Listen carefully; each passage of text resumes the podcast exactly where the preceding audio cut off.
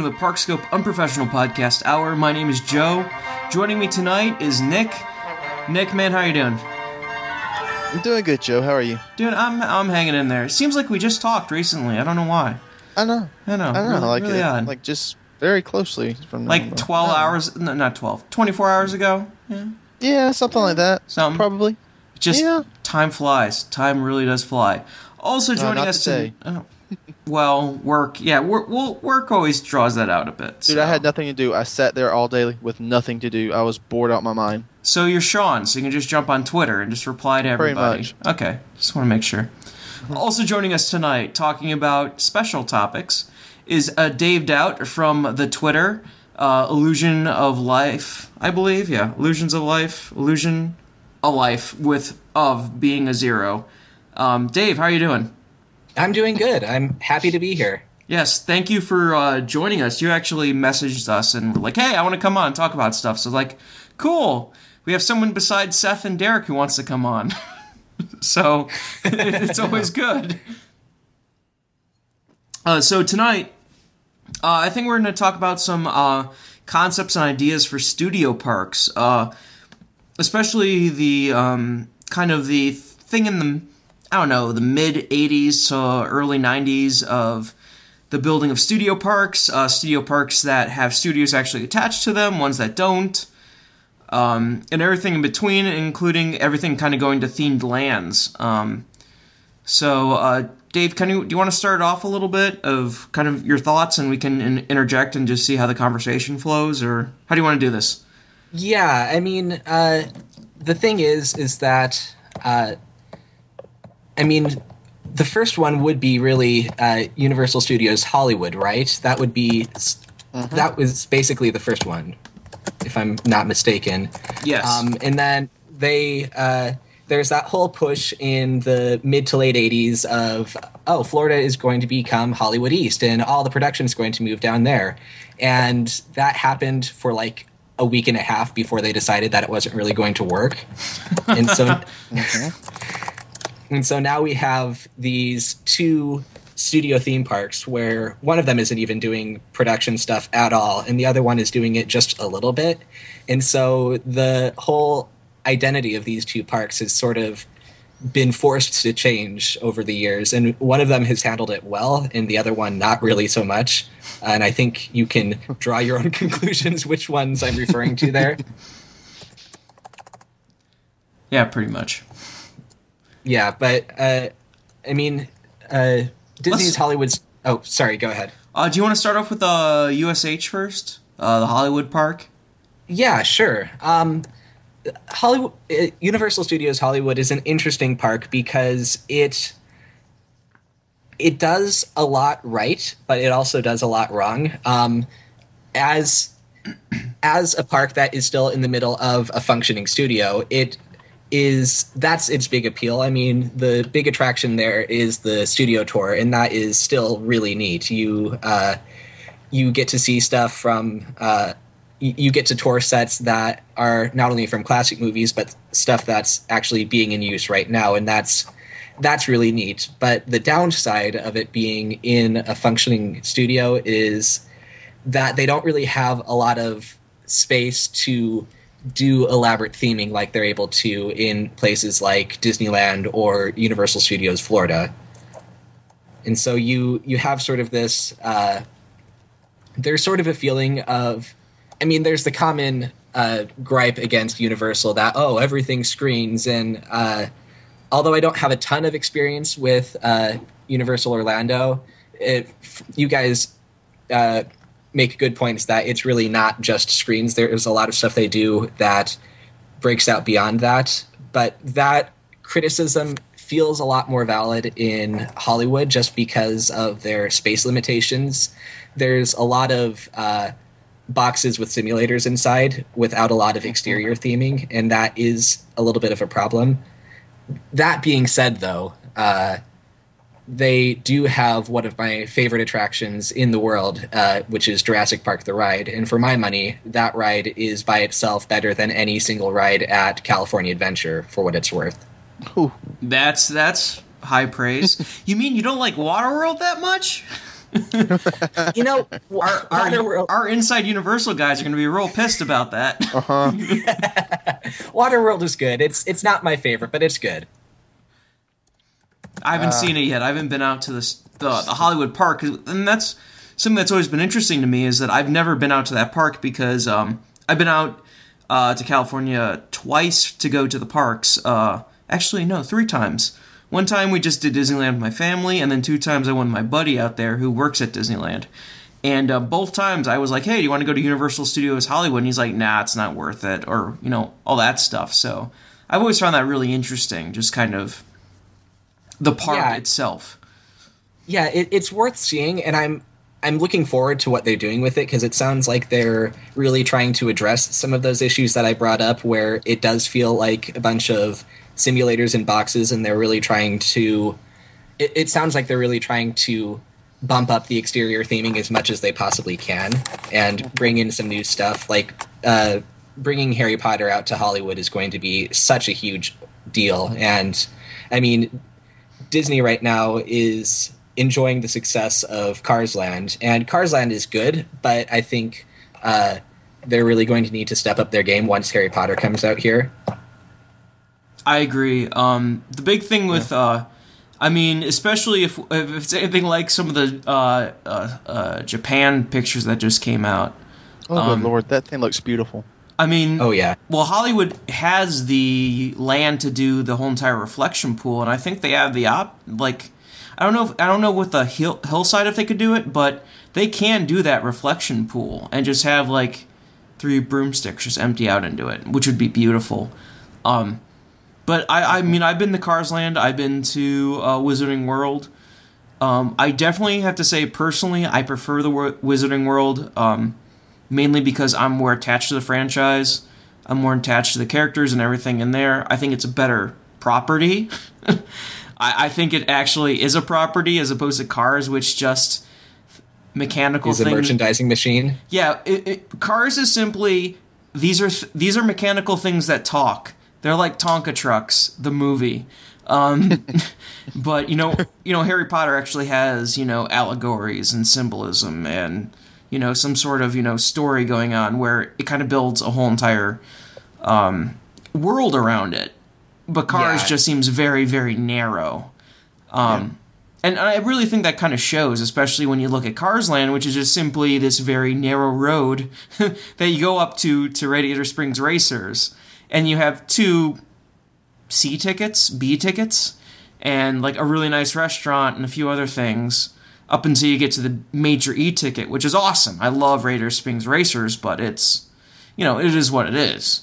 Um, Yeah, the the thing about Cars Land is that it makes a really strong first impression, but then after that first impression, you kind of realize there's not a whole lot of substance there. Um, it because when you walk onto the street for the first time, it is like walking into the movie, and even even someone like me who I I enjoy the movie, the first movie more than I think some people do, but I'm still not in love with it or anything yes, I can agree with Uh, you there.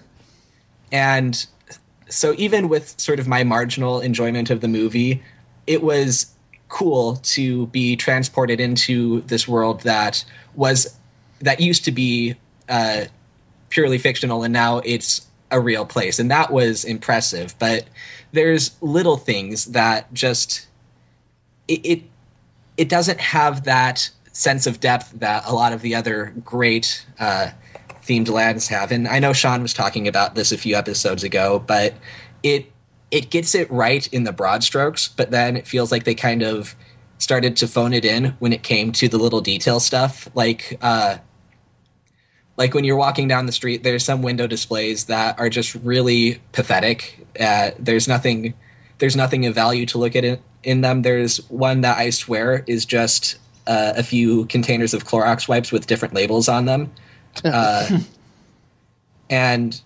so whereas like in New Orleans Square at Disneyland, I've been going there for basically my entire life, and I still occasionally find new things. I'm like, wow, I I never noticed that before. There's there's depth that I'm still uh, able to mine after all these years, where uh, Cars Land is only a few years old, and I sort of feel like I've seen everything it has to offer.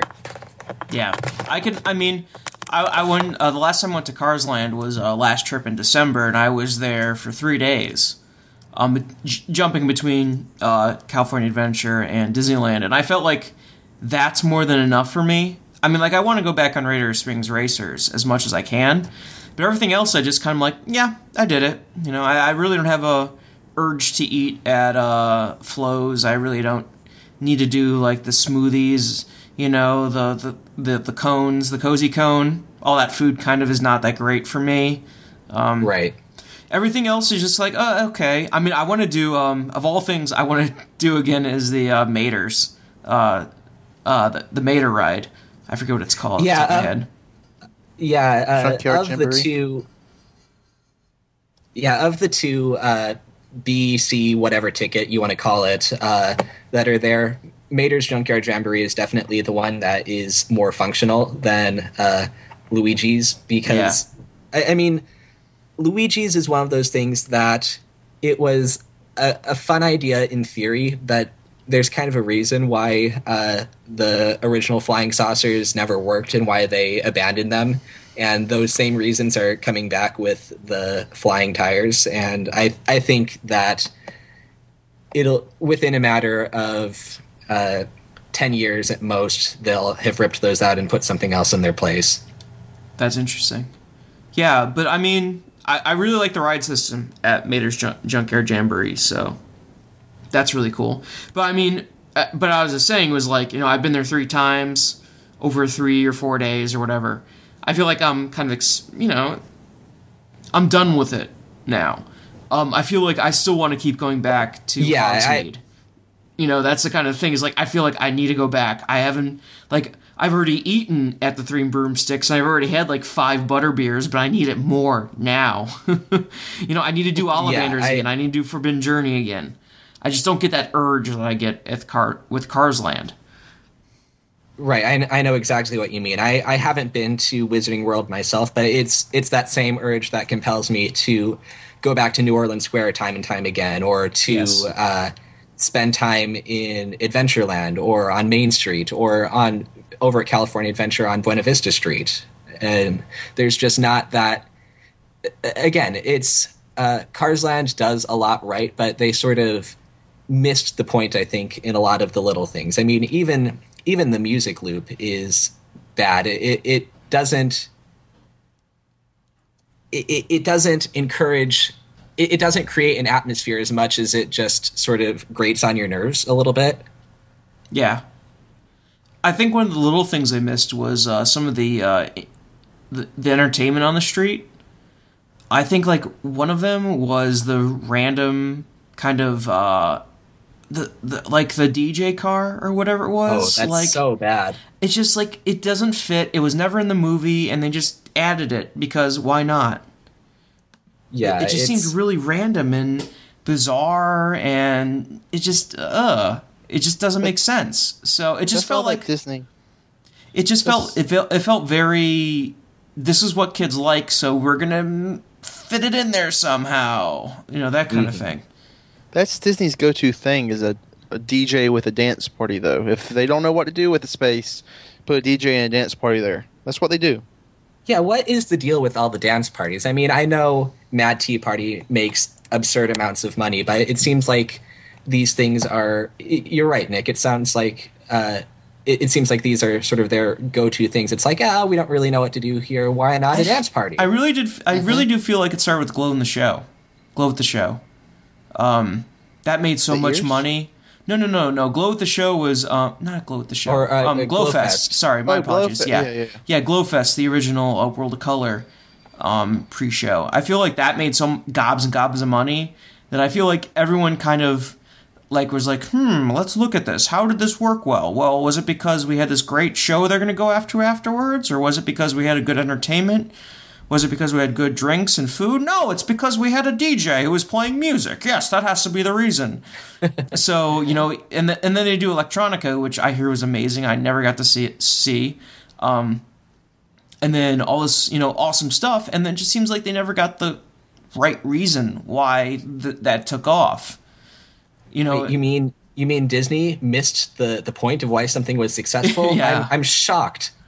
Or they purposefully ignored it for their own benefit. Who'd have thought? Right. Yeah. Which is more likely, but whatever. Um, yeah, I mean, I just feel like that's the issue. Is like they kind of look at things and they un- they kind of understand. I, I feel like Disney is run by aliens who look at human culture and then interpret it in some weird way and then define it and then implement it. And they're like, yes, this is how this is how the humans will like us now and appreciate us. you know, I, I, feel like that is now. It's like, yes, they like the dance parties from 300 feet away, so they will like the dance parties three here. So here we go. Let's put dance parties in. You know, it, it feels like that's kind of thing. mm-hmm. You know, it just reminds me exactly of LeFou's brew and all that stuff. Mm-hmm because I remember I, I, remember the whole entire definition of LeFou's brew was well all of a sudden, two years ago, all these people really liked beverages with foam on top. So we made one too. It's like, you don't get it, do you? right. It, it's not the foam that was the appeal. Or, or even fancy beverages. It's the fact it was butterbeer. Right. and no one cares about the scrappy little sidekick that gets kicked around by Gaston having a crappy mango flavored drink around him. Mm-hmm. Yeah. Mm-hmm. Bingo. Anyway, sorry, studio parks. we kind of went on a tangent there. Um, so with Hollywood, any anything else we should touch there, Dave? Um, well, I I think, and it from what I understand of the plans, and I haven't looked at them too thoroughly, but I from what I've seen, it seems like they're mostly focusing on the upper lot uh, because Studios Hollywood is sort of divided into uh, two sections. Uh, there's the upper lot and the lower lot, and uh, the lower lot still has a lot of the uh, studio space that they're actively using, where the upper lot doesn't as much. And so it seems like uh, the upper lot's really the only place where they can make a lot of these changes. So uh, Transformers and The Mummy and Jurassic Park are probably going to stay relatively the same. Um, they might get a few improvements here and there, but it sounds like a lot of the focus of the change is going to be on the upper lot, which makes sense to an extent. Mm-hmm. Fair enough. Nick, do you have any questions? No. I really don't have anything else to add after all my talking. so the second studio park to open, Disney's MGM Studios.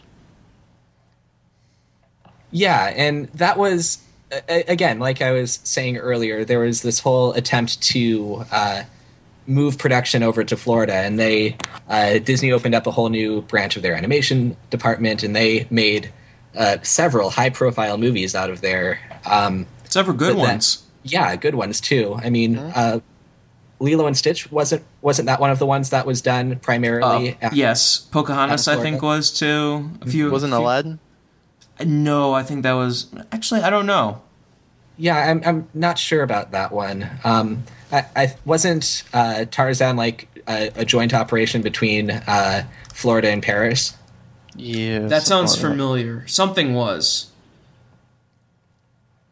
Yeah, but so they they did good stuff out of there, and uh, they it was functional for a while, and the idea of a studio park actually made sense there for a while, but then they just shut down all the production and that whole part of the studio's I- of that park's identity just left and so you you and they tried to repurpose a lot of that space for attractions but you have this really weird park now where only about half of it is designed as a theme park.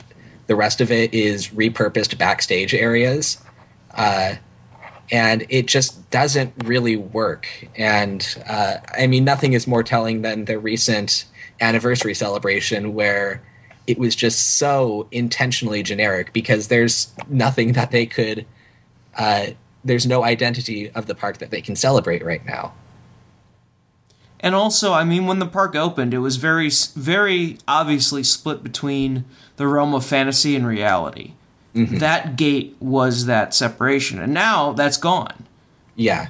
And and so so then when that's dead, you know, it's like so what's going on? You know, how how else does it work? I mean, and they tried tried to rebuild it a little bit, but still, it's pretty much gone now.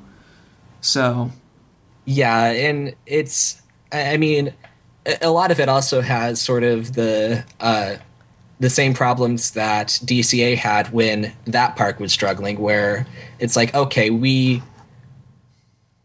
this park is having a problem. We are going to try to put a band-aid over it to fix it, but that band-aid doesn't really solve the problem. It just sort of creates its own new problems.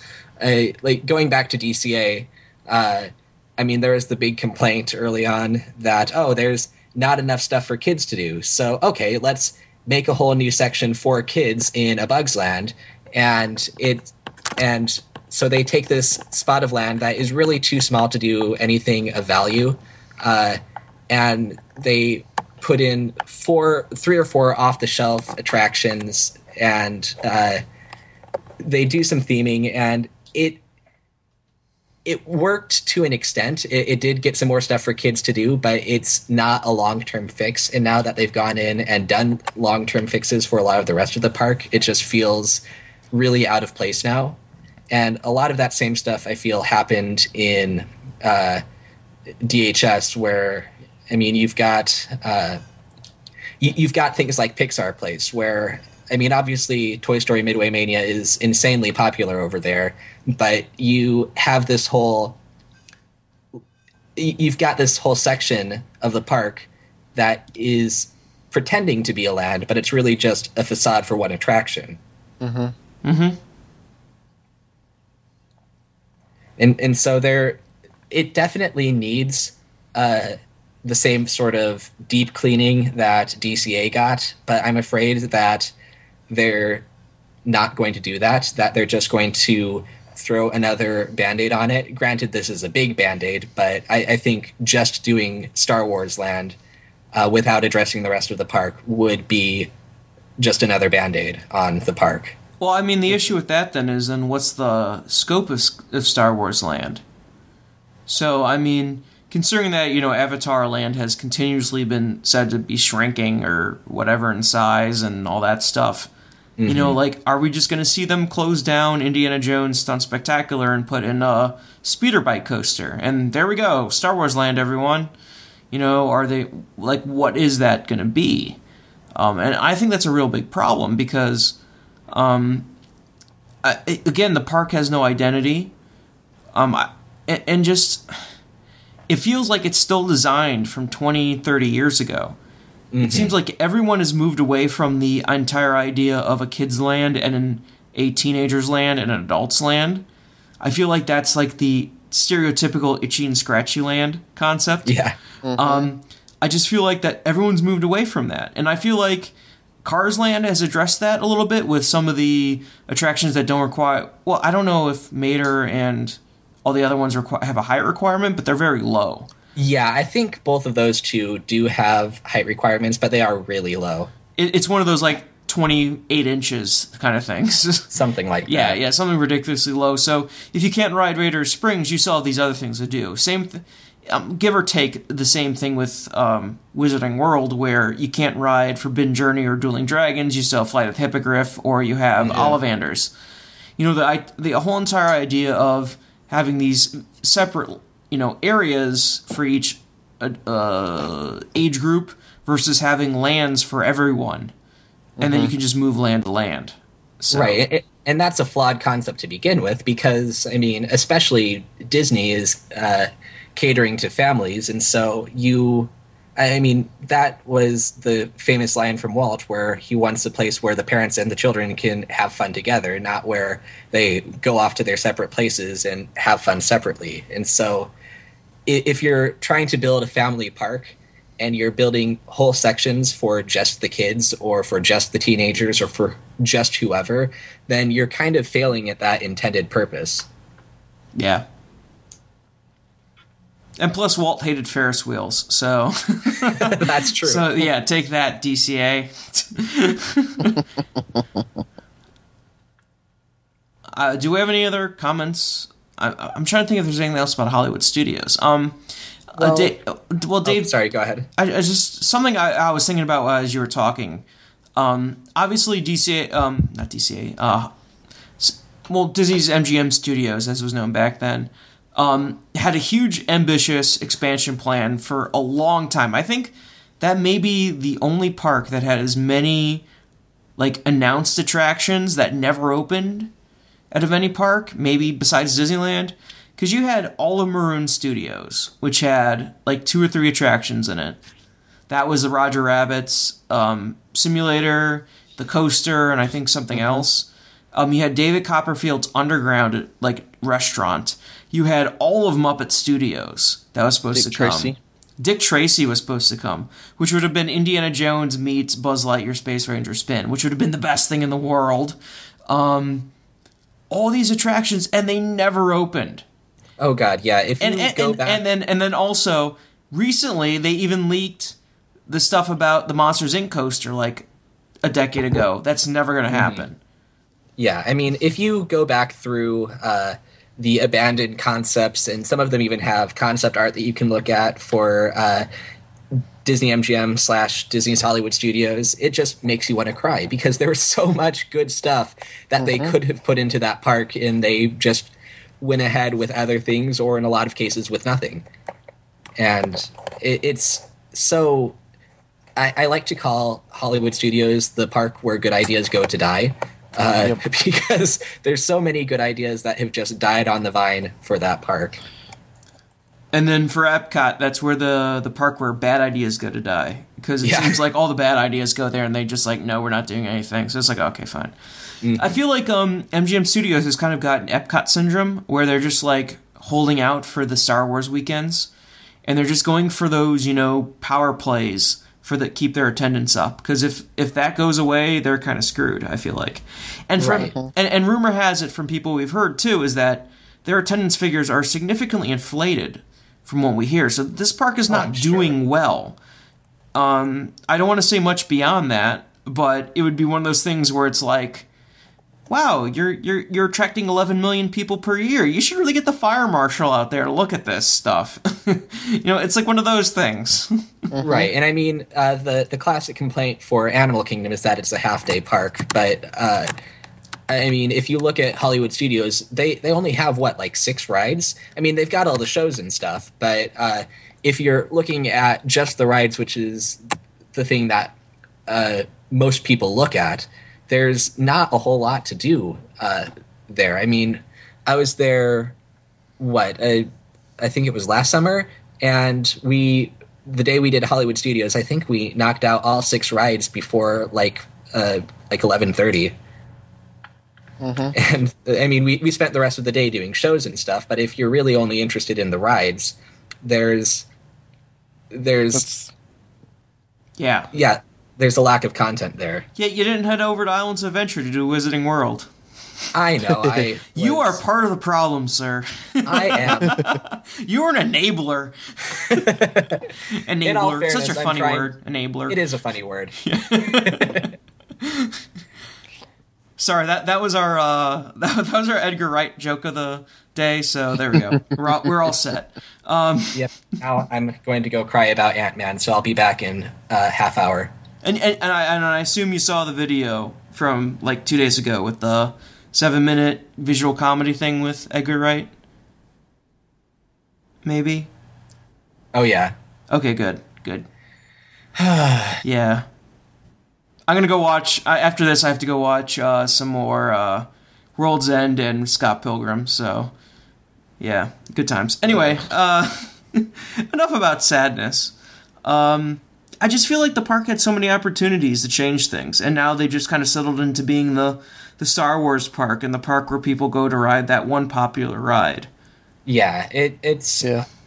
it, and it's sort of become i- in a lot of ways it's sort of a thematic catch-all where it's like oh we we've built this thing for another park but it doesn't really fit in any of the other three parks at Walt Disney World but it's related to a movie so oh we'll put it in the movie park Mhm.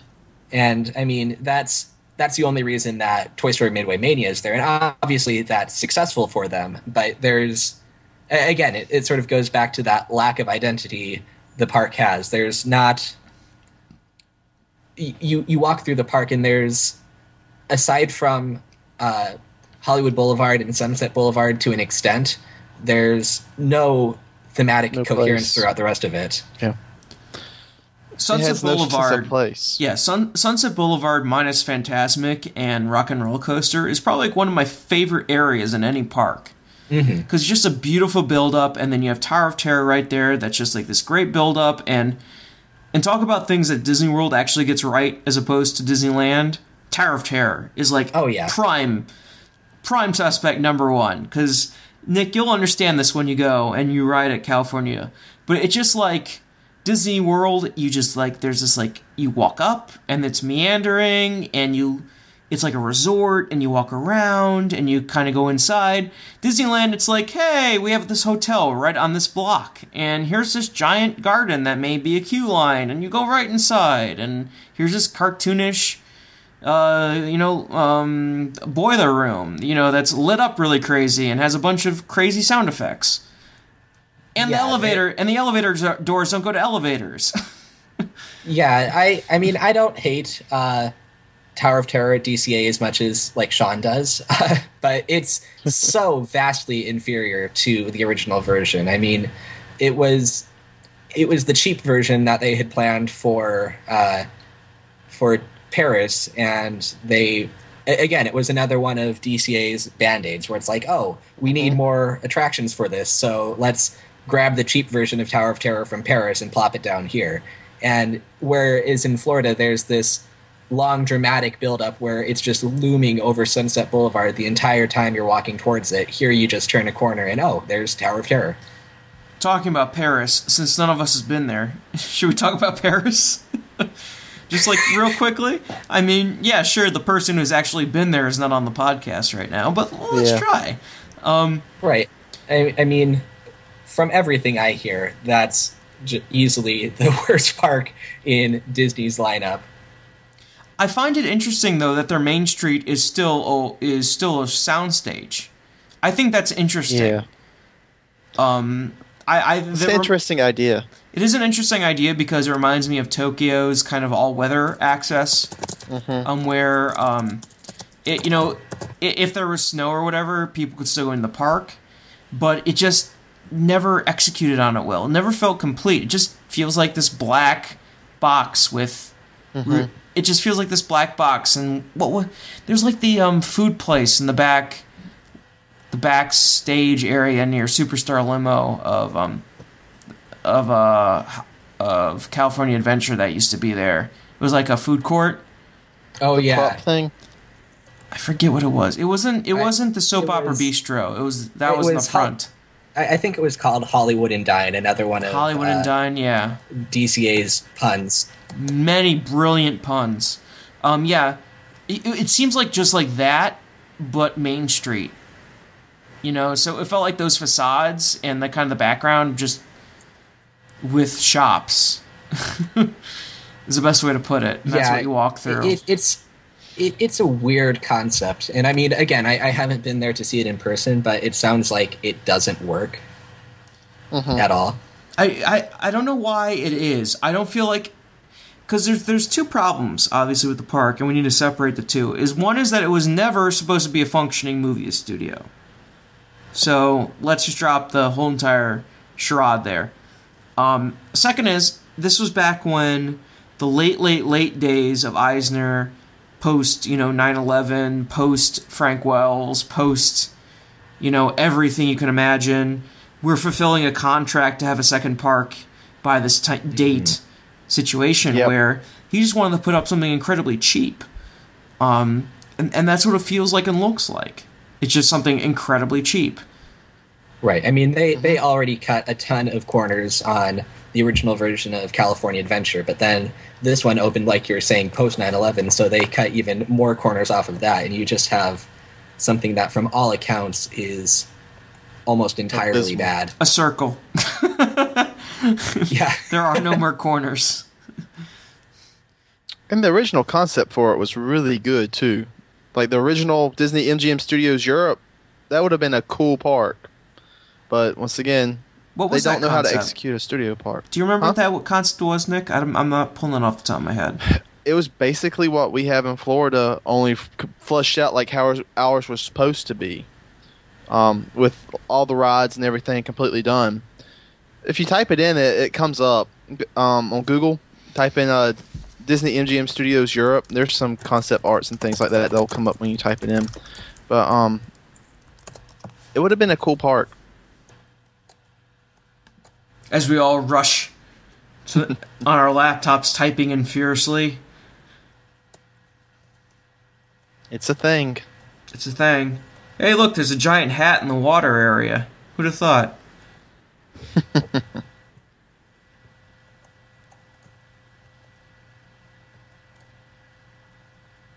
I'm just getting old stuff from MGM Studios. hey, do you- okay, okay, let's. This is something I was not going to talk about because I didn't really think about it, but let's bring up this thing. This random ass thing that came up. Let's talk about the MGM Backlot tour that was supposed to go in Burbank. Oh, the original one. The Burbank Studios. Mm-hmm. Oh, Do you, do you remember this, Dave? The the, A, a little bit, yeah. th- this is the one that I was going to have the steak restaurant on the boat on the boat that was petering off the cliff of the waterfall. The one that Joe Rohde had the crazy like fever dream like description of it. Yeah, I, I'm remembering this all very vaguely. It, it was one of those really bizarre ideas, if I remember right. Yeah, it was there was a there was the great mo- moments of the movies. There was a Ferris wheel.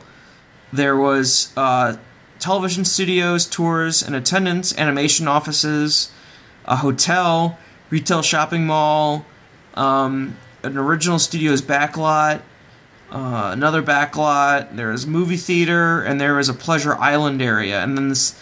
Then there was the chicken, like no, it was the beef of the sea restaurant or something crazy like that. But like Joe Rohde was like going insane about this thing. I'm looking at this at Progress City, USA. Um, uh, Mr. Michael Crawford had a great write up of this, and linked to that is the 35 minute presentation by Joe Rohde. Um, or Joe Roder, however you pronounce his last name. Um, but it's absolutely insane. So yeah, I mean that that's again another part of that studios park concept that just never really worked. It seemed like.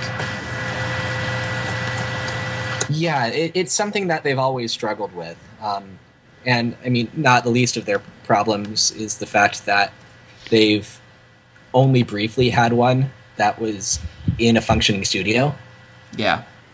Uh, but it's I, I think it's a flawed concept to begin with because you're you're taking something that is inherently ugly which is a movie studio and, and trying to make it an environment that people want to spend time in i mean that's it, when you're talking about sound stages and movie studios and stuff like that they're just big beige boxes there's nothing exciting or magical about it. The magic is what happens inside of them not the the mm-hmm. studios themselves. And so Right. to make a theme park out of that is a flawed concept to begin with. And so i think having a, a park based on the movies is one thing but trying to have a park based on movie studios is something that is just not necessarily a good idea. Yeah.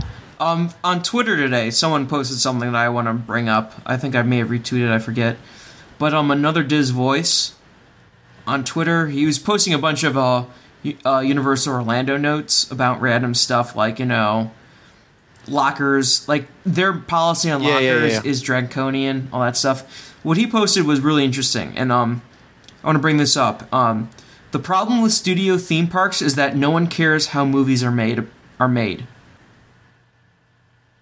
Yeah, that's uh, a fairly accurate uh, point because I mean, as much as uh, geeks like me and I, I'm, I, I imagine you guys too uh, get enjoyment out of like the special features and stuff that uh, come on Yes. the Blu-rays and the behind the scenes stuff. For the general audience, they don't want that illusion to be broken. They Right. They, they want to believe these things are real and they they almost resent the fact that they are a facade they they're things that are created by writers and directors and actors and uh, they they would rather believe that these things are real than the f- fact that they're constructions Yeah. Or and, and also from another perspective is that the the kind of what it takes to get into movie making has changed so much over the past 20 years. that it feels really like what used to, you know, with the indie movement, with YouTube, everything, with cheap cameras, it feels like everything that you can do to make a movie is available to everyone right now. Oh yeah, I mean you can you can go out and shoot a, a movie on your iPhone and have it be sufficiently good looking uh, for like next to no money at all. Uh, whereas, I mean, even 10, 20 years ago, that would have been unthinkable. You can make a movie that looks better than Clerks did. Yeah. Which eh, you know now, you, know, you just need the writing, you know, chops to do it. But you know, you know, it's one of those things which is absolutely incredible. Is you can make m- better movies now using your cell phone than you can than most people did, you know, ten years ago. Mm-hmm. Which is insane, but yeah, I mean, and that was proven by Apple when like Burberry did their like film shoot or something like that. They did like a they did like a catwalk video or something, and they filmed it all like on massive, uh, you know, the massive camera rigs and everything, and they just had these itty bitty iPhone 5s's attached to them. you know, it just it's that kind of thing. So yeah, hell, shots from the event, some shots from the Avengers were shot on an iPhone. I mean, the Avengers Yeah. is not the most spectacularly good-looking movie ever, but it's a a good movie that made a ton Yeah. of money. And I mean, parts of it were shot on about the the cheapest camera you can get. yeah, and and, and also look at the uh, Midsummer Night's Dream, the one he was filming when he was doing that. Or something Oh, like that. right. Uh, the um, gosh, I I forget what it was. I'm sorry. uh, much ado about nothing. Yes, yes, that one. Sorry. I mean, I mean, it's those kinds of things that you're just seeing popping up now. We're just like, yeah, these guys did it. I mean, you see, you see this in um, Doctor Horrible sing along blog, where you know, you know, you get some witty work writers, you get some really cheap production going, you get some out of work actors. You're you're ready to go. Everything's you know you know everything's plugging away and you can do these things real quick and everything's available immediately and it makes sense and you can do it yourself if you know you had the talent. Which you know Yeah. it, it seems like it's no longer the technology it's the talent and that's the mm-hmm. problem. And and I, I guess what the next just throwing this out here as a as a comment and idea that you guys can discuss is that the problem no longer is how do you make movies? It's like can you guys be the talent Yeah, I, I think that's probably fair. I mean, obviously, there's a, a ton that goes into making uh, the the big major blockbusters, but there's the barrier of entry is lower than it's ever been before, like we've been saying. Yeah. And it, it really just comes to down to how a how good you are at this, and b how good you are at selling yourself. Uh, because I mean, you you can have like the greatest movie ever made, but then if nobody sees it, you're not doing too good. Yeah. but I feel like again, it's like music kind of got that threshold. Movies has a threshold. Video games are currently high up there right now, but I think that threshold's coming down wickedly fast, especially with the independent movement. Um, when you look when you look at, I mean, like you look at games like Bioshock Infinite that cost like a hundred million dollars reportedly, and you know they sell like five million copies and don't make their money back. But then you get games like you know uh, Gone Home or the Stanley Parable that you know sell you know hundred thousand copies at 10, 15 bucks a piece, and they've made mint for like the three people who designed it.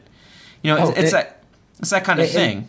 Yeah, and, and even stuff like uh, like Flappy Bird or whatever, the the latest uh, iPhone trend. I mean, that thing couldn't have cost much money to make, and they uh, were making what was it like a million dollars a day just off of the ad revenue. Yeah, on ads. And that was free. And then you look at something like Threes, where, yeah, it was copied by like 128 and 2048. No, 120. Yeah, 128 and then 2 2048 or something like that.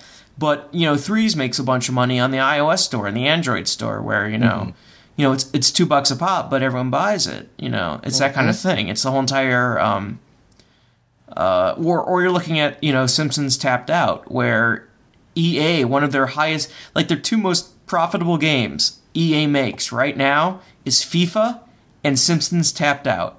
Think about that for a second. FIFA Yeah. and Simpson tap Simpsons Tapped Out. That's ridiculous.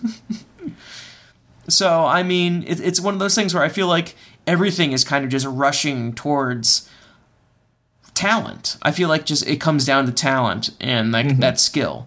So I, I think really maybe do we want to uh, do you want to t- uh, touch on Jurassic real quick before we go on to like the future of studio parks or what could Oh, be yeah. the future? Because you had this down, and I think this is a really good point that we brought up in the last episode, and I think you're you and Nick are a better pers- people to talk about than I am. So Right, and uh, a couple a couple episodes ago, you guys were talking about sort of the best properties to adapt to theme parks, and I, I think you decided that it was uh, that Harry Potter was the top, and uh, and uh, Simpsons was maybe the second, uh, and I I would definitely agree with uh, Harry Potter, but I would say it's maybe a toss up between Harry Potter and Jurassic Park because what you have with Jurassic Park is a property that was basically tailor made for theme parks. It's a story about theme parks.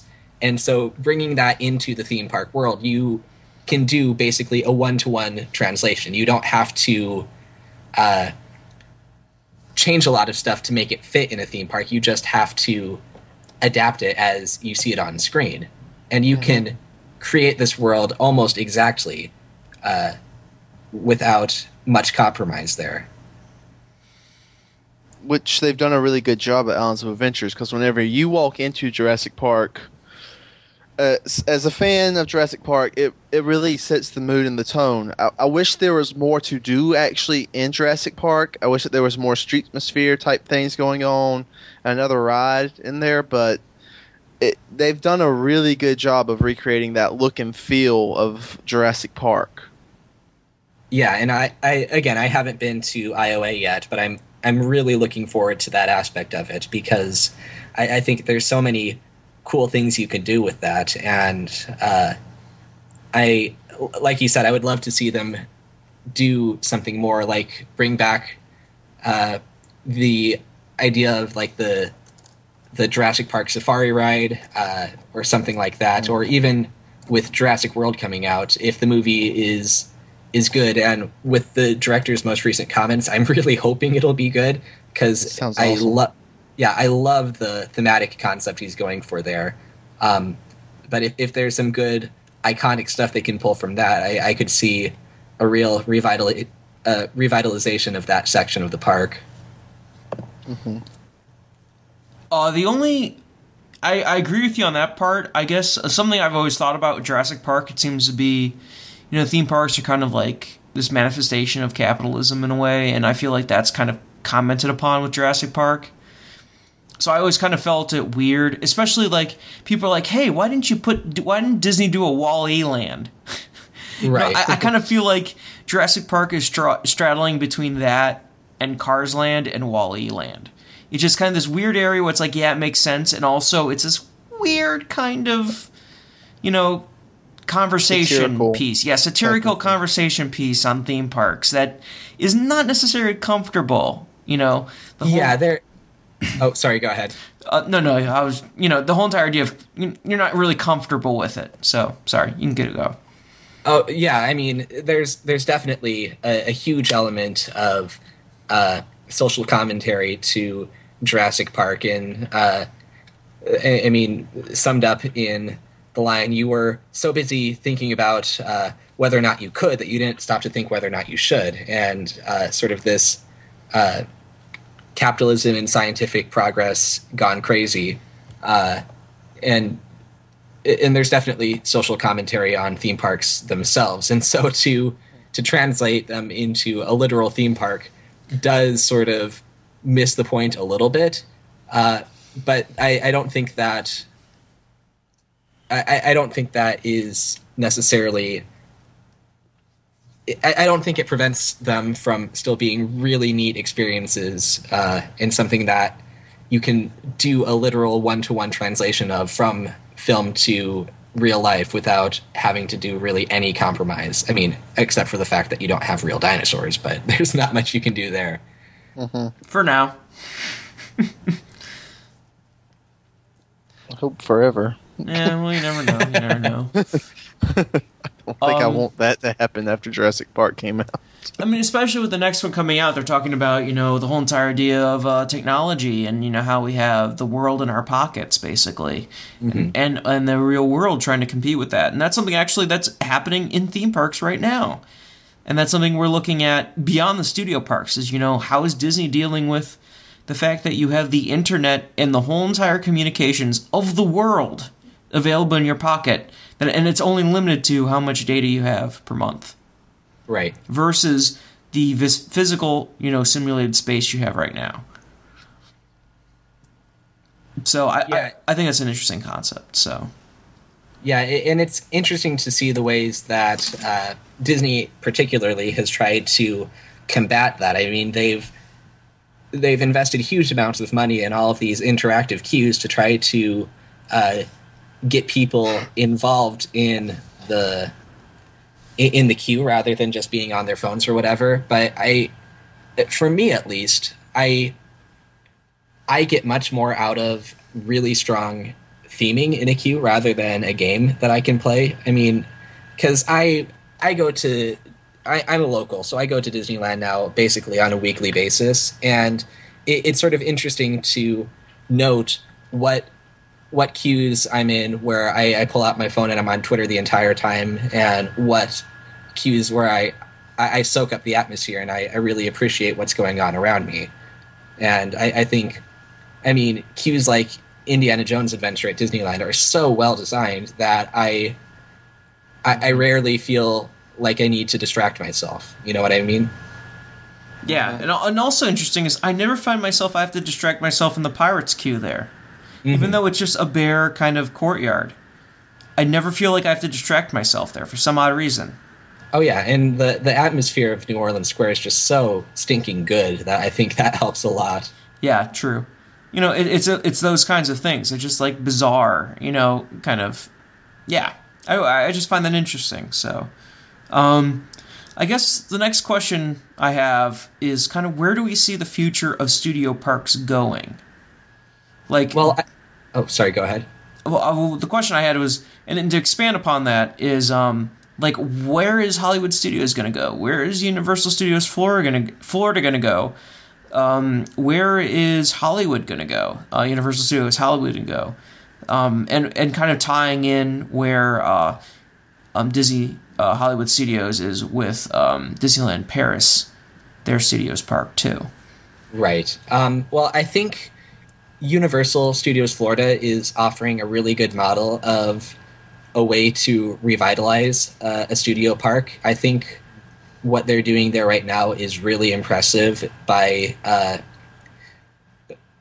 by investing a lot into recreating these uh, worlds from the movies or TV or whatever, where you've got uh, Springfield from The Simpsons or uh, London and Diagon Alley from Harry Potter, and uh, making really, really great one to one translations as much as possible of those properties in a theme park setting, I think is really helping to make Universal exciting in a way that, uh, it, for me at least, it hasn't been in, uh, in in a long time. I mean, you guys talk about the the dark days or whatever, um, but I, I mean, it there's there's so much going on there right now where I feel so compelled to go back when I haven't been in so long. Uh, where, I mean, five ten years ago, that uh, compulsion just wasn't really as strong, and uh, I think Disney would do well to take a page from their playbook there, um, and with Hollywood studios, what I would really love to see is. Uh, what what I think they could do with that park that w- could really work is have the front half of the park be sort of that romanticized version of the golden age of Hollywood, where you have that sort of 1920s, 1930s Los Angeles setting. Uh, you have stuff like the Great Movie Ride and Tower of Terror. Um, I'd love to see them do something uh, referencing like classic gangster films. I think there could be a ton of fun stuff you could do there, and then have the the back of the park where they've currently got all the where, where they currently have all the uh, the actual studio stuff that, as we've discussed, is not really aesthetically appealing. Uh, have that be the worlds of uh, sort of the Disney studios. I mean, right now there's uh, I mean, Disney spent the last five years or whatever buying up other studios uh, to bring under the Disney umbrella. You've got Pixar, you've got Muppets, you've got Lucasfilm, you have Marvel, and I, I think there are a lot of interesting possibilities to translate those worlds into real life. I mean, Marvel is complicated by the fact that uh, it's basically impossible to happen Yeah. at uh, Hollywood studios, but I mean, there's there's a lot of cool stuff you could do beyond just throwing Star Wars Land in there. I mean, uh, the other great property they got in the Lucasfilm deal was Indiana Jones, and uh, I, for me personally, to embrace Star Wars while uh, at the same time uh, getting rid of Indiana Jones seems like uh, a step backward at the same time as it's a step forward. And I mean, they've got Muppets now, so you could totally revitalize the Muppet area, bring back some of the concepts from Muppet Studios, uh, and having a, a park where it, it it sort of references the romanticized ideal of what Hollywood was. Well, never really was, but what people uh, believed it might have been, and then having this place where you can enter the world of the movies, I think would be a good way to to bring that park back to life in a way that it hasn't been for a long time, or maybe never even was. Mhm. And uh, what would you do with uh, Paris then?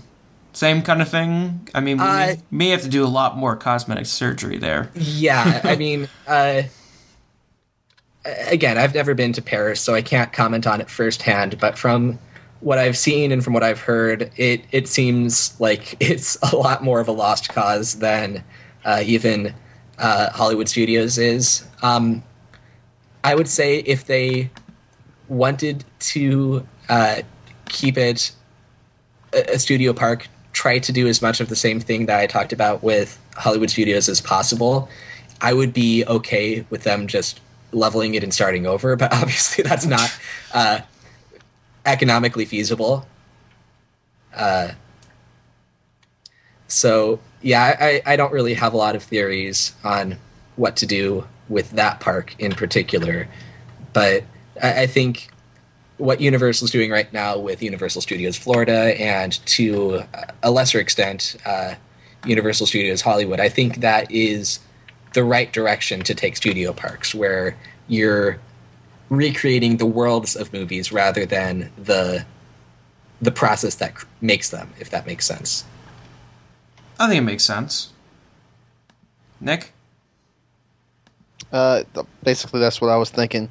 I think that the key with it is to embrace embrace making it like a real environment and not doing like what they did with Star Tours at, at Hollywood Studios, where it's half set, half you know thing. Make it a full out real place that you can go into that that sets the mood for that area. Um, but I, yeah, but I basically agree with everything that's been said. Right. A- a- again, if you people want to people want to believe the illusion. They want to believe the magic of it and to have uh, constant reminders that this is a facade is going to on some level bother people. And so that's why the the cl- quote unquote clever little details of having Star Tours be a set have always rung false for me because it it intentionally breaks that illusion. Mm-hmm. Mm-hmm. Exactly. Uh, anything else? I'm just trying to think. Um, one thing I had a comment um, from talking about uh, with my buddy Bryce uh, about studio parks was kind of with Jaws, um, the Jaws attraction at uh, Universal Florida, is the concept of kind of like this weird in between area where you're both part where you're both part of the movie and you're not part of the movie. Where you're where you're this somewhat weird loophole area where you're part of neither. Um Well, I think US USF did that to with most of their things because even like Back to the Future, you weren't you weren't back like in riding Back to the Future, but you were in that same type of atmosphere. Same thing with ET. You're not experiencing the ET movie. You're on your own adventure with ET. It's kind of Yeah, uh, but the thing the thing with Jaws is they actually reference the, the things in the movie yeah. spe- specifically, and then they talk about like how it may have been a movie or something. I, I forget I forget exactly, but like they mention that specifically, and then you do the exact not the exact same thing, but you know that thing happens with you then. Yeah, Jaws, Jaws was a weird one uh, because the whole what wasn't the whole backstory of it like uh, this is the real Amity and uh, Spielberg made a movie here, but now maybe there's this real thing happening that is sort of like the movie. Exactly. Yep.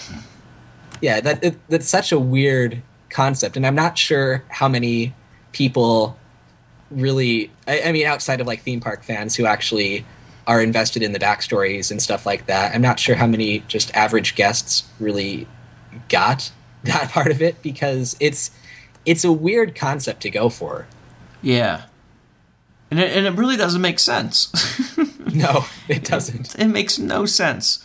I mean, at least the idea of you walking from the middle of New York, you know, San Francisco area into King Kong and you're just all of a sudden graffiti and all these news reports makes somewhat more sense. That you're like in the movie or in a movie or in a movie like setting as mm-hmm. opposed to Jaws where it's like, yeah, this was a movie, but all good guys, 4th of July party you know that that kind of thing. Um, and even what's weird is that they kind of went to back to the Jaws concept with the Mummy when they put the Mummy in because that was supposed to be a movie set, but then these things are happening to you, you know. And they actually try to tie that in together better with the whole entire tour guide, you know, like you know it's a trap, you know, ah, you know that kind of thing. Yeah, it, it's weird, and I think that is. Oh, sorry. Go ahead, Nick. No, you're fine. I was just gonna Oh. say the mummy's kind of a, a special case. It's weird, but Yeah, it It needs its It's- coffee. it, it- it's a weird thing. I I think that if you're going to embrace a movie environment, you have to go with it 100%. You you can't you, you can't make excuses saying, "Oh, maybe this is a movie, maybe it's not a movie." I we don't really know. Make make up your mind for yourself. You I, I think what what guests really want is the ability to to visit this world that has previously been only fictional.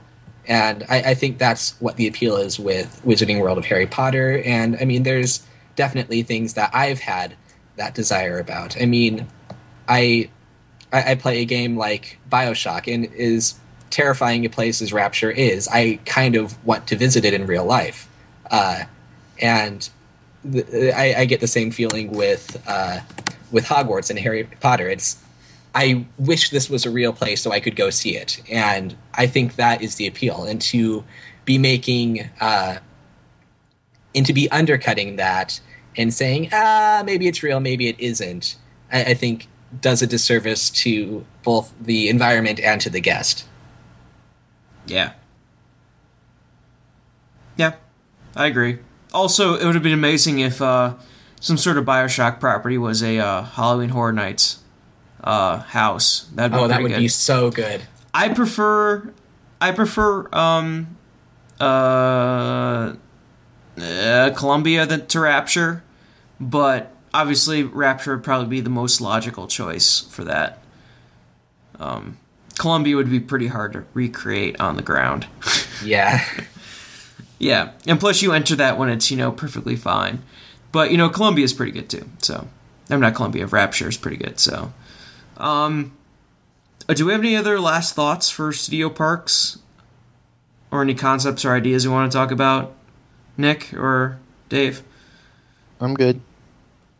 Well, i if you wouldn't mind, I wouldn't mind talking uh, a little bit about uh, sort of the ways I think uh, lands based on a single property work best. No, I we would not mind at all. Actually, we probably forgot about it. So uh, because I I think I mean we've we've seen some really good examples of it, and we've also seen some examples that are not the best. And uh, I mean, obviously, Wizarding World of Harry Potter works really well, and that's uh, been extremely popular and extremely successful. And uh, whereas something like a Bug's Land, like we mentioned earlier, is technically a land based on a single property, which doesn't work as well. Um, and that's probably an understatement. Uh, and so I think what you need is, uh, and you guys were talking about this a little bit a few episodes ago, uh, but you you need something that a has a really iconic visual identity that you can recreate in a theme park. You, so you don't want something that is just kind of generic looking. Uh, I mean, because there's a lot of there's a lot of movies and TV shows and whatever that just take place in sort of a city or um, a town, and it's there's not a lot that's specific to its visual identity. Where something like Hogwarts, you you see a picture of it and you're like, okay, that's Hogwarts from Harry Potter. I know what that is. I have a connection to that that image, and uh, again, that's that's sort of there's a lot of ways that a Bug's Land fails, but that's definitely one of them. Is just the just being the size of a bug is not necessarily unique to that property, and uh, there's not a lot of iconic visual elements from that movie that you can reference. I like the movie, but uh, when you're trying to pick out one specific thing that you can recreate in a theme park setting, that not a whole lot comes to mind. Mm-hmm. Uh, same thing goes with uh, with Toy Story. I mean, they've got Toy Story Playland or variations thereof in what three parks now, and they're again the Toy Story movies are good. I like them, but there's not a lot of specific uh, visual elements that are iconic from the movies beyond the characters themselves. I mean, outside of the characters, there's Andy's wallpaper, and that's about it. That's iconic mm-hmm. visually. Which is not bad. It's just a different kind of movie. Right, exactly. It's again, I, I I like the movies a lot, and that's not a knock on the movies. That's just saying that they're not the best fit for uh, for being the basis of an entire land in a theme park. Uh, and so going to something like Avatar, it, it'll be interesting to see what they do with that one because that does have a very iconic look, but it doesn't necessarily have iconic locations, if that makes sense.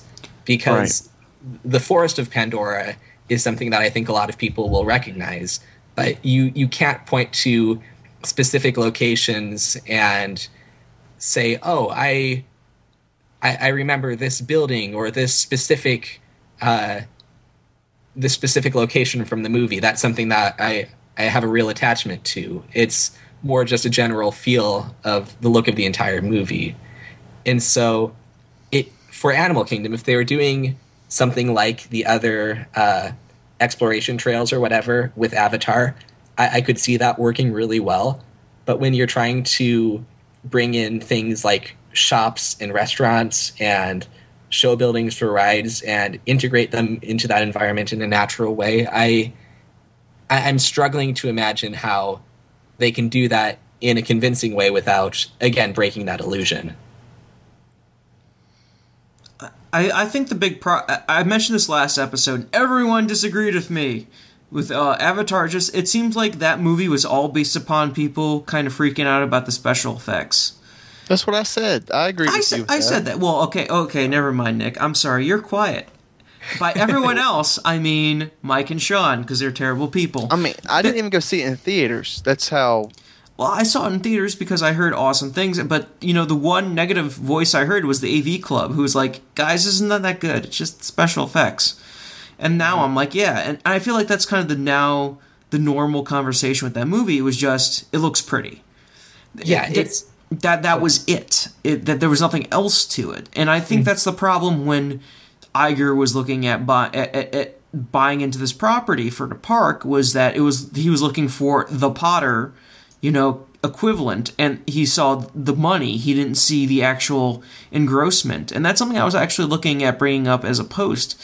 Is that nope? Like the search results on Google for Avatar versus Potter are so remotely different that they cannot. Uh, it just unbelievably crazy. You know, one is at const like at a constant level of high engagement, and one had a small spike that never reached the higher of the other one. Yeah, it, I it mean- just it's not even remotely. F- it, it's it's like saying you know the best way to combat Star Wars is with you know random with like I, I don't know romancing the stone or something incredibly random. I just pulled that one out of my head. You know, just like something completely random movie from that time frame that has no relation to it and just did well that one you know quarter. You know that kind of thing, and trying Right. to compare it to all of Star Wars. It just Right. it, it makes no sense. I, I, I suspect that Avatar happened because uh, James Cameron was shopping around theme park rights to it, and uh, after Disney lost Potter to Universal, I think they didn't want to lose something else to Universal, and so I I, I can't imagine Disney approaching James Cameron on that one. I, I bet James Cameron was shopping it around.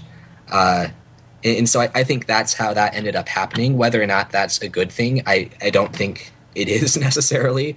Um, because, like you said, there's there's not a lot to grab onto. The characters are all uh, one note. The the story is paint by numbers. The the thing that people grabbed onto were the visuals, the the special effects, and the visual design of Pandora itself.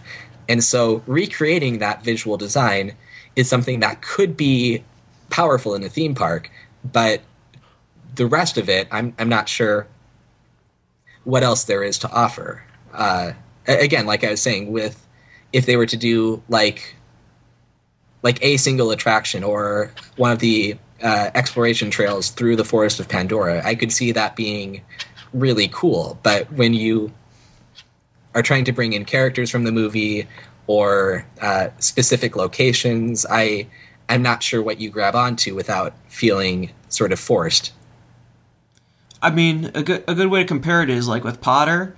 It's like everyone's like, I'm not attracted necessarily. I like the look of the of the movies, but I'm not necessarily like, yes, I want to see tilted buildings. So I'm gonna go to Harry Potter World. You know, it's like I like light up plants. So I'm gonna go to you know Avatar Land. You know, it's it's that's not the thing. You know, it's I go I, I go there because it looks cool or I'm interested in it, and then I come back be, and I stay coming back because of the experiences I have. So yeah, Yeah. I'm I'm not against the idea that Avatar Land could be good. It, I'm not against the idea that it could be good because it could be very good and you know awesome and just blow away anything the movies could do. But unfortunately, with the with the track record, as we talked previously before with the other studio parks and with Cars Land, I feel like it'll be very one dimensional, designed for the family that comes out every five to ten years.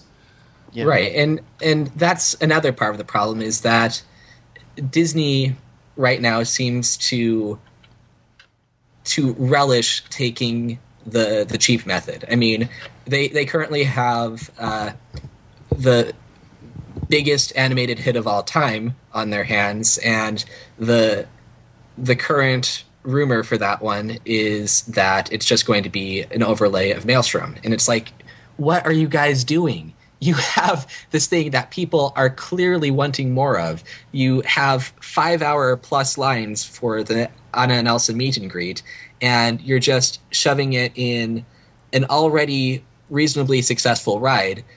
And uh, as Mike would say, it does nothing. Yeah, and, and and you have people who are lining up at like Disney stores during the normal day on like a Wednesday to go buy this stuff, Ran The and merchandise. Yeah. Just at a Disney store in you know Midwest Ohio. Yeah, it, it, it's it's crazy. I've I've heard from people that this is like the biggest thing that has hit the Disney store since they've opened.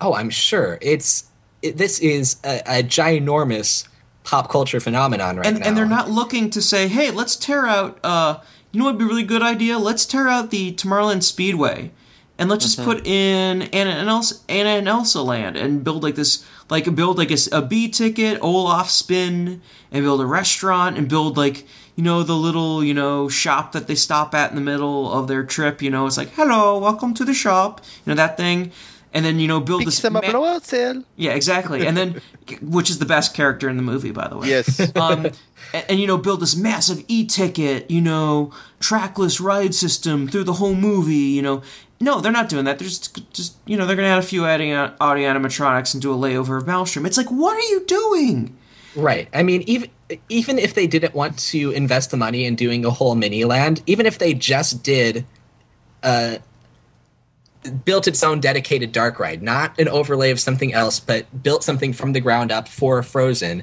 that would be so much better than just shoving it somewhere where it doesn't fit.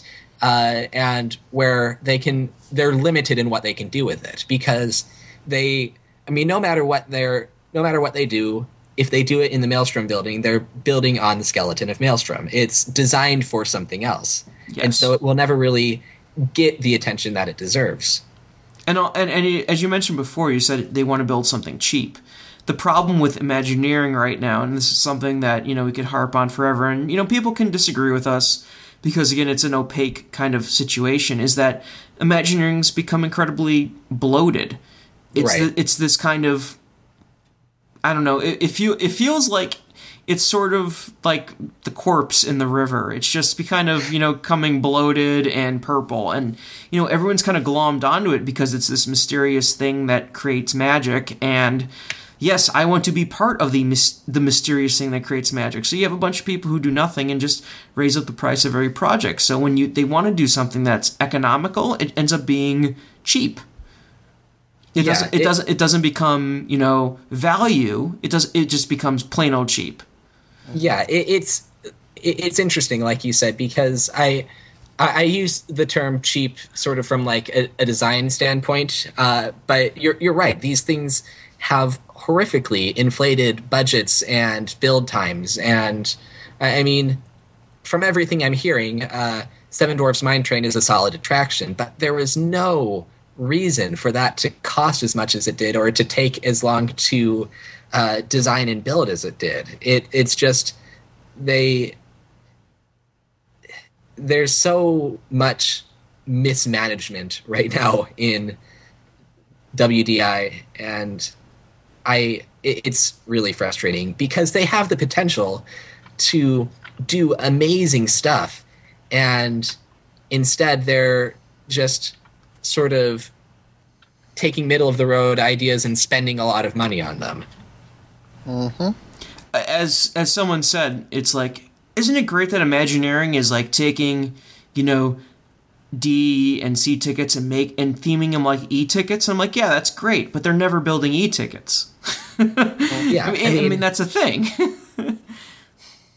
I I mean, we had uh, Radiator Springs Racers in California Adventure, but what's the last proper e-ticket that was built prior to that I- i- in any of the uh, American parks? Was was it Expedition Everest? Yeah. it was probably Everest is the closest thing have they to be came to it. Everest. I mean, that's that's crazy. Yeah. I'm trying to think. Um, I mean, I bet I bet you people will try to convince us that Toy Story Midway Mania is an e-ticket, but that's like a D-ticket. it's It's not. Not. It's a D I ticket. mean- I need to. I, I enjoy it, but it, you're you're just riding a vehicle past rows of flat screens. It's it's not an e-ticket. Right. pull the lever, test- pull the lever. A test track was just an overlay, so that doesn't Right. count. well, Test Track. Well, the original one came out in '99, 2000. So yeah, that well, that's why I meant the, the yeah. new version is, was just an overlay, so it wouldn't count. Right, and, and Soarin' was a port from DCA, so that doesn't really Right. count. Yeah, I mean it's that kind which of situation. which Soarin' was before Everest anyway. and before, but the only e-ticket before uh, Everest you can get to is uh, Mission Space, and that one was give or take, you know, successful. Yeah, it, it's it's just so, I, it, it's crazy. I mean, and we we talked about this on Twitter a little bit, but I I mean, at Disneyland they just did another price hike, and uh, they have added nothing of substantial value between now and the last one. It's, I mean, they did the major uh, refurbishment of Big Thunder Mountain, which is really good, but that's not. I. That's questionable whether that counts as added value, and the rest of it has just been like meet and greets and stuff. And yeah, those are fine, but does it justify uh, a- another price increase? Yeah. What, what was the price? Was there any price increases for annual passes? I know they suspended um, the normal annual pass for California Yeah, they- residents, but did they do any price hikes for them? Yeah, they they did price hikes on them. I, I can't remember what the exact numbers are, uh, but yeah, every everything got bumped up in price, and then they suspended the uh, Southern California passes, and I'm hearing that they're getting ready to phase those out entirely. But we'll see. Which would not surprise me at all. No, Um, it wouldn't surprise me either. I think well, and and also, not not to time this podcast at all, but today uh, Universal raised their annual pass holder rates too by fifteen dollars. Right. Fifteen dollars, fifteen bucks a year. Right, and I mean, I, I think they're also probably overpriced, but at least they can justify a raise in I- prices because they're doing stuff. Do you know how much their annual passes cost? They're, I- not, they're not that much. Well, I I I'm not looking at an, annual passes as much as I'm looking at just uh, the like oh, just the regular admission, yeah. yeah, just the regular admission. I can I can agree with that. The regular admission I think is bullshit. Across the board. In every single park, parks. it's bullshit. I Yeah. think I think two day admission, park to park, and anything is bullshit. I really Mm. think that. I'm in. I think at Universal, I'm still seeing like. I think last time it was park to park two day was 150 bucks. Yeah, it's it's Yeah. too That's much. insane. Yeah, I I'm sorry, but as much as I love theme parks, no theme park is worth a hundred dollars a day. No theme park. Nope. I mean, maybe Tokyo Disney Sea, but they're not charging that much because they're No. you know ah, ah, good times. Anyway, um, yeah.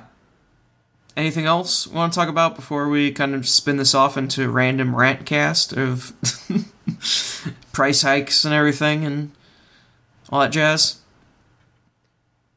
Well, do we do we want to tackle Star Wars a little bit more since that's the Yes, let's do big it. potential thing? Yeah, sure, let's do it. Okay. I'm gonna um Are I'm you- gonna bow out gracefully. Oh, I'm you're gonna gonna go to bed. Yeah, I'm gonna let y'all go ahead Ah. and keep on going. Um, it's been great. Um, keep going. I look forward to listening to the rest, guys. Okay, let me see if uh, Huckle's on real quick and see if he can join us. But Nick, thank you very much. Where can we find you online, by the way? Parkscope Nick on Twitter. Cool, Good night, guys. Take care. yeah, See ya. nice talking to you, Nick. cool. Let's uh tackle some Star Wars um real quick. I'm seeing if John, Sean can join us because he said he was busy. So let's see if he can possibly join us in a little bit because he's the Star Wars guy. Oh, he's at a bar right now. Lame. Hold on, I'm gonna type this out in capital letters. Lame. There we go. Sent it to him. Oh, he's at quiz right now. Lame, lame, lame. he's he, he's at a quiz thing right now. So just just just so you know that I'm more important than everyone. I'm going to tweet at him lame as well. Awesome. You know what? Peer pressure is the best thing in the world. It really is. There we go. There we go. Um, And then and So- then Mike just tweeted. uh, Then Mike just responded to our iMessages thing saying, "You y'all don't understand my pain." okay, sorry. Um, let's talk Star Wars a little bit. Do you want to start it off real quick? Uh, yeah. Uh, so the the big question with Star Wars is, uh, if they do a Star Wars land, what are they going to do? Because that that universe is so big that uh, how do you condense it all into just one land? And y- you guys have talked about this a little bit, um, but for me, I think the interesting thing about Star Wars is the most iconic element of it, at least from the original trilogy, and that's all I really want to talk about, um, is uh, is the actual stars part of it. It's the stuff that takes place in space. It's the it's the X wings and the Death Star and uh, stuff like that. When you when you actually go down to the planets, most of them are pretty one note, uh, and, that's that's the interesting challenge with building a land based on Star Wars is that most of the interesting stuff happens in a place that isn't on land. Mm-hmm. And uh, if I had to choose one environment from the movies to design a land on, I would probably is played out as it is. I would probably have to go with Tatooine just because it has the most iconic places in the series. I mean, you've got Jabba's palace, you've got uh, all the Mos Eisley stuff, you have the moisture farm. So there's stuff you can do with that, but that that's the interesting challenge uh, because I mean, you have the rebel base on Hoth and the rebel base on Yavin Four, but I, I'm not sure if either of those are necessarily environments that would be that Support- interesting. supportive. Yeah, of, of kind would- of whole of a whole land. right, exactly. Yeah. And, I mean, you could you could kind of do the new Fantasyland thing and sort of do a, a greatest hits montage, but I think that would do a disservice to the to the property.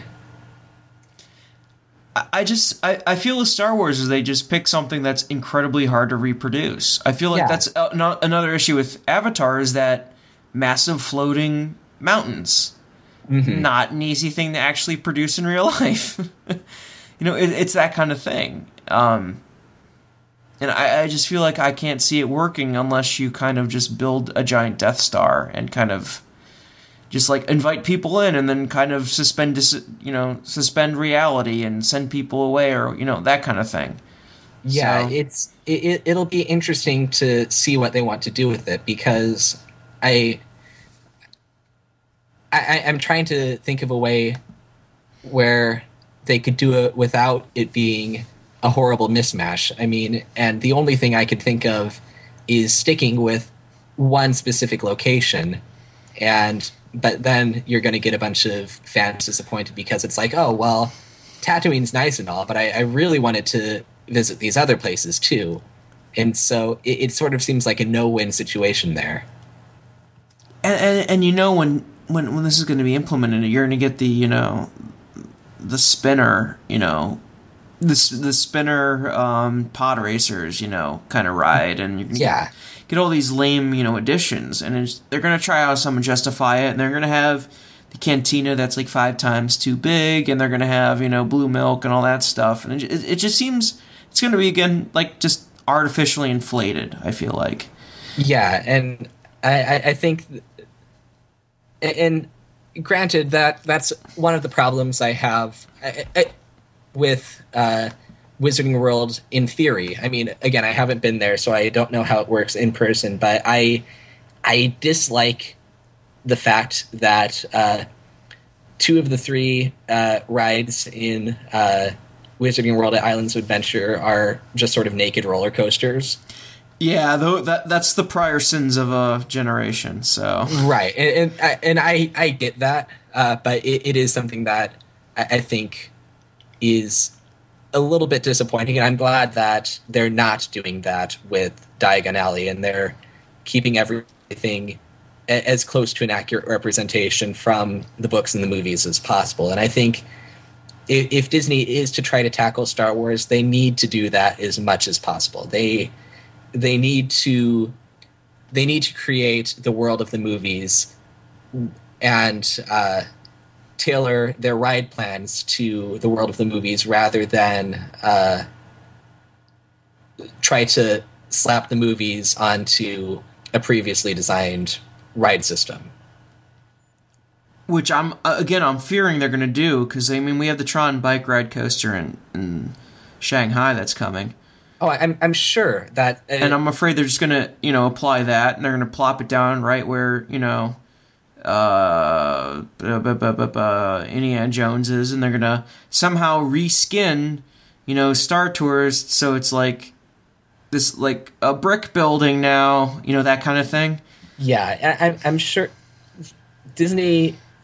Again, Disney likes to take the path of least resistance whenever possible, and so if they have uh, if they have a Tron coaster already designed, it's a lot easier to adapt that to Star Wars than to come up with a completely new ride system. Yep. I mean, and and you even see that in uh, Cars Land at California Adventure. They already have the the test track ride system, and so it, it's easy to put the cars stuff on on top of that. And Radiator Springs Racers is obviously a better version of that than Test Track is, but it's still just a recycling of a, a ride mechanic that was already in effect. Well, I feel like, for in all honesty, though, that I feel like that actually does apply to the rides to the actual theme of the movies better than you know just motorbike coaster. Right. Um, I, I feel like the better example of just misapplying that technology is more rocket rods, but um, that's Good point. that, that that's a different. I, I just feel like um, Radiator Springs Racers is a bad example. I, I would say it's more like um, Aladdin and using the Dumbo ride system, Yeah, that's that's probably a fair point. which is at Disney and the and the Paris park. It's just you know it's like now you're on a carpet. Yeah, you can fly. Go fly on your carpet and have and, and avoid the camel spitting at you. you know it's that kind of thing.